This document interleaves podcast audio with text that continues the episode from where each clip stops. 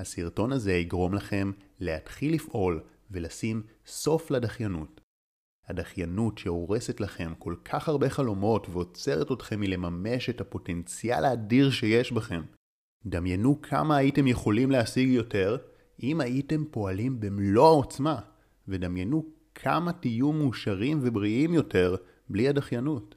אם אתם נהנים ממה שדמיינתם, נפלא, כי עכשיו בסרטון הזה אתם תקבלו מסר שיגרום לכם להפסיק לדחות, כך שכבר בסיום הסרטון יהיה לכם מרץ לעשייה.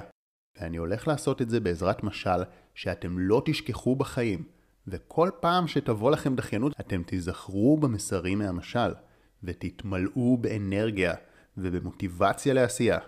ואתם תראו שגם תרצו לשתף בזה עוד אנשים, כי זה חתיכת משל עוצמתי, וזה המשל על מוש ומשה. מוש היה בחור מחונן, והיו לו מלא רעיונות מבריקים. אחרי שסיים את כל הבגרויות כבר בכיתה י"א, היה לו מלא זמן פנוי והוא חשב שיוכל לעשות כסף טוב אם ילמד שיעורים פרטיים במתמטיקה, שהרי הוא קיבל מאה וחמש יחידות.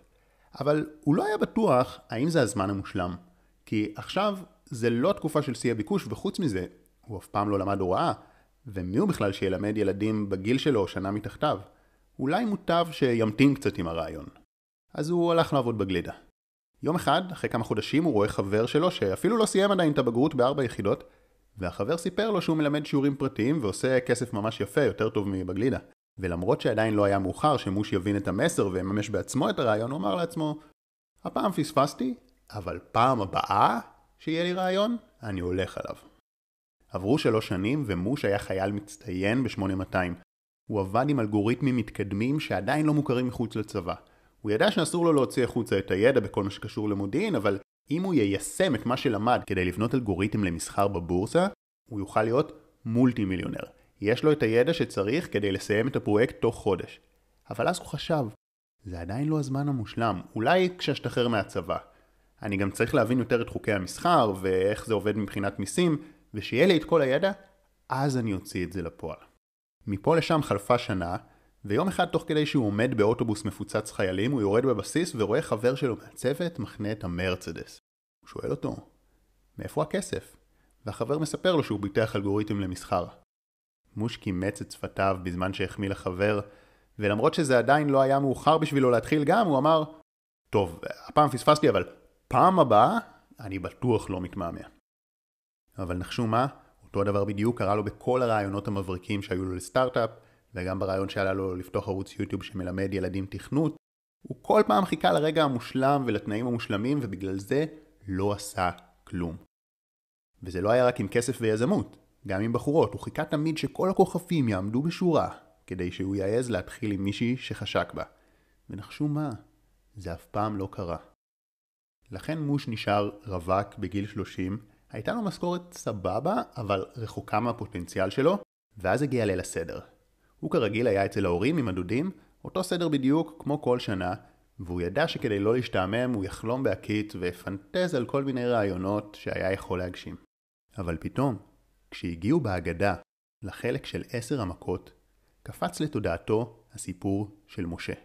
הוא חשב, למשה בכלל לא היו רעיונות משלו. זה אלוהים אמר לו מה לעשות.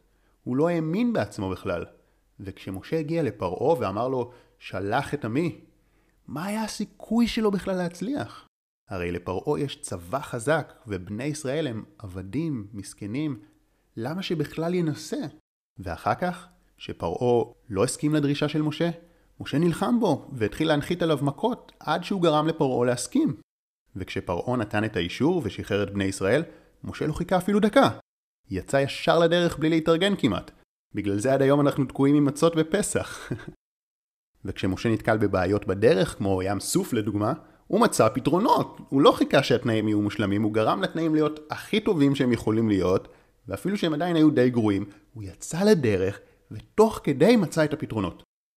מוש, שהגיע מבית חילוני, אף פעם לא חשב לעומק על הסיפור, והבין שאולי יש כאן מסר בשבילו. הרי כל חייו הוא נחשב תמיד למוכשר, תמיד היו לו הזדמנויות ורעיונות טובים, ועדיין לא יצא ממנו שום דבר מיוחד. והנה משה, שהיו לו תנאים הרבה פחות טובים משלו, עשה דברים ענקיים. אולי הגיע הזמן שהוא יהפוך ממוש למשה. הוא יפסיק לחכות לתנאים המושלמים, ופשוט התחיל לעשות. יסמוך על עצמו שהוא ידע להסתדר בדרך, שהוא ידע לגייס את העזרה כשצריך. הוא החליט שכיהיה לתובנה כמו שעלתה לו, לא לחכות. אז כבר בפעם הבאה שתהיה לו הזדמנות או שהוא יקבל הצעה טובה, הוא הולך על רעיון ומבצע. ולא משנה אם זה תחום שהוא מבין בו או לא. לא חלפה שעה, ובזמן הכינוחים הדוד החל לספר למוש על השקעות נדל"ן שהוא עושה בארצות הברית. ושאל את מוש אם הוא רוצה להצטרף להשקעה. הלב של מוש החל להלום בחוזקה. הוא ידע שעכשיו זה רגע האמת. האם הוא מיישם את התובנה שעלתה לו רק לפני שעה והוא החליט להתחייב עליה? המוח האנליטי שלו הבין שיש כאן הצעה טובה, אבל הוא פחד. הוא חשב שעכשיו זה לא הזמן המושלם להשקעות נדל"ן, ואולי השוק עוד ירד, והרי עוד מעט יש בחירות בארצות הברית, ובכלל, החוזקות שלו הם בתחום המחשבים, והרי לא חסר כסף במחשבים, אז למה בנדל"ן? אבל מוש לקח נשימה עמוקה, וידע שהוא החליט שהוא כבר לא מוש יותר. הוא משה, ואין דבר כזה מושלם. ובגמגום קל, הוא השיב לדודו. אמ, כן, אני, אני הולך על זה. היה היסוס בקולו. ללא ספק. אבל הוא הבין שעדיף לגמגם בכל רם מאשר לדבר בשטף בתוך הראש. הוא הבין שעדיף גמגום במציאות מאשר דיבור רהוט במחשבות. כי בסופו של דבר השאלה החשובה היא לא כמה אתה מוכשר, אלא כמה אתה עושה.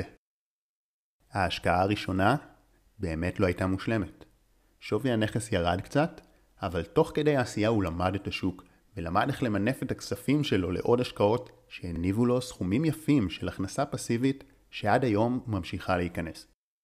אבל בעיקר, המיינדסט שפיתח שם והביטחון הכלכלי שגבר נתנו לו את האומץ לעזוב את חברת ההייטק בעבד ולהקים את הסטארט-אפ שלו. זה לא היה הזמן המושלם, הרי רק העלו לו את המשכורת ושיפרו את התנאים. הוא גם לא ידע עדיין איך מגייסים משקיעים ואיך מגייסים עובדים. אבל הוא יצא לדרך, ואחרי עבודה קשה, והרבה רגעים שחשב שהוא הולך להפסיד את הכל. בסוף, הסטארט-אפ הצליח, והמחירה של הסטארט-אפ סיפקה למוש חופש כלכלי מוחלט. ואיך לא, לסיפור יש גם סוף רומנטי. הוא הפסיק לחכות לרגע המושלם כדי להתחיל עם בחורות, והפסיק לחפש את הבחורה המושלמת. הוא פשוט יצא לדרך, ויצר לעצמו את הזוגיות שתמיד חלם עליה, על ידי ההשקעה והאהבה שהוא הכניס לקשר. והחיים שלו, כמו החיים שכולנו, הם לא מוש, ואף פעם לא יהיו. אבל הם חיים ממש ממש טובים ויפים. כי הוא לא מחכה יותר לרגע הנכון, הוא לא מחכה יותר לתנאים המושלמים. וזה מה שמאפשר לו, לקפוץ למים ותכלס לעשות. וברגע שגם אתם תוותרו על האשליה של המושלם, ברגע שאתם תתחייבו לעצמכם לזנוח את המושלם, אז הדחיינות תחדל כלא הייתה. תזכרו שעדיף להיות משה מאשר להיות מוש. עדיף לעשות ולטעות מאשר להישאר מושלמים בפוטנציאל.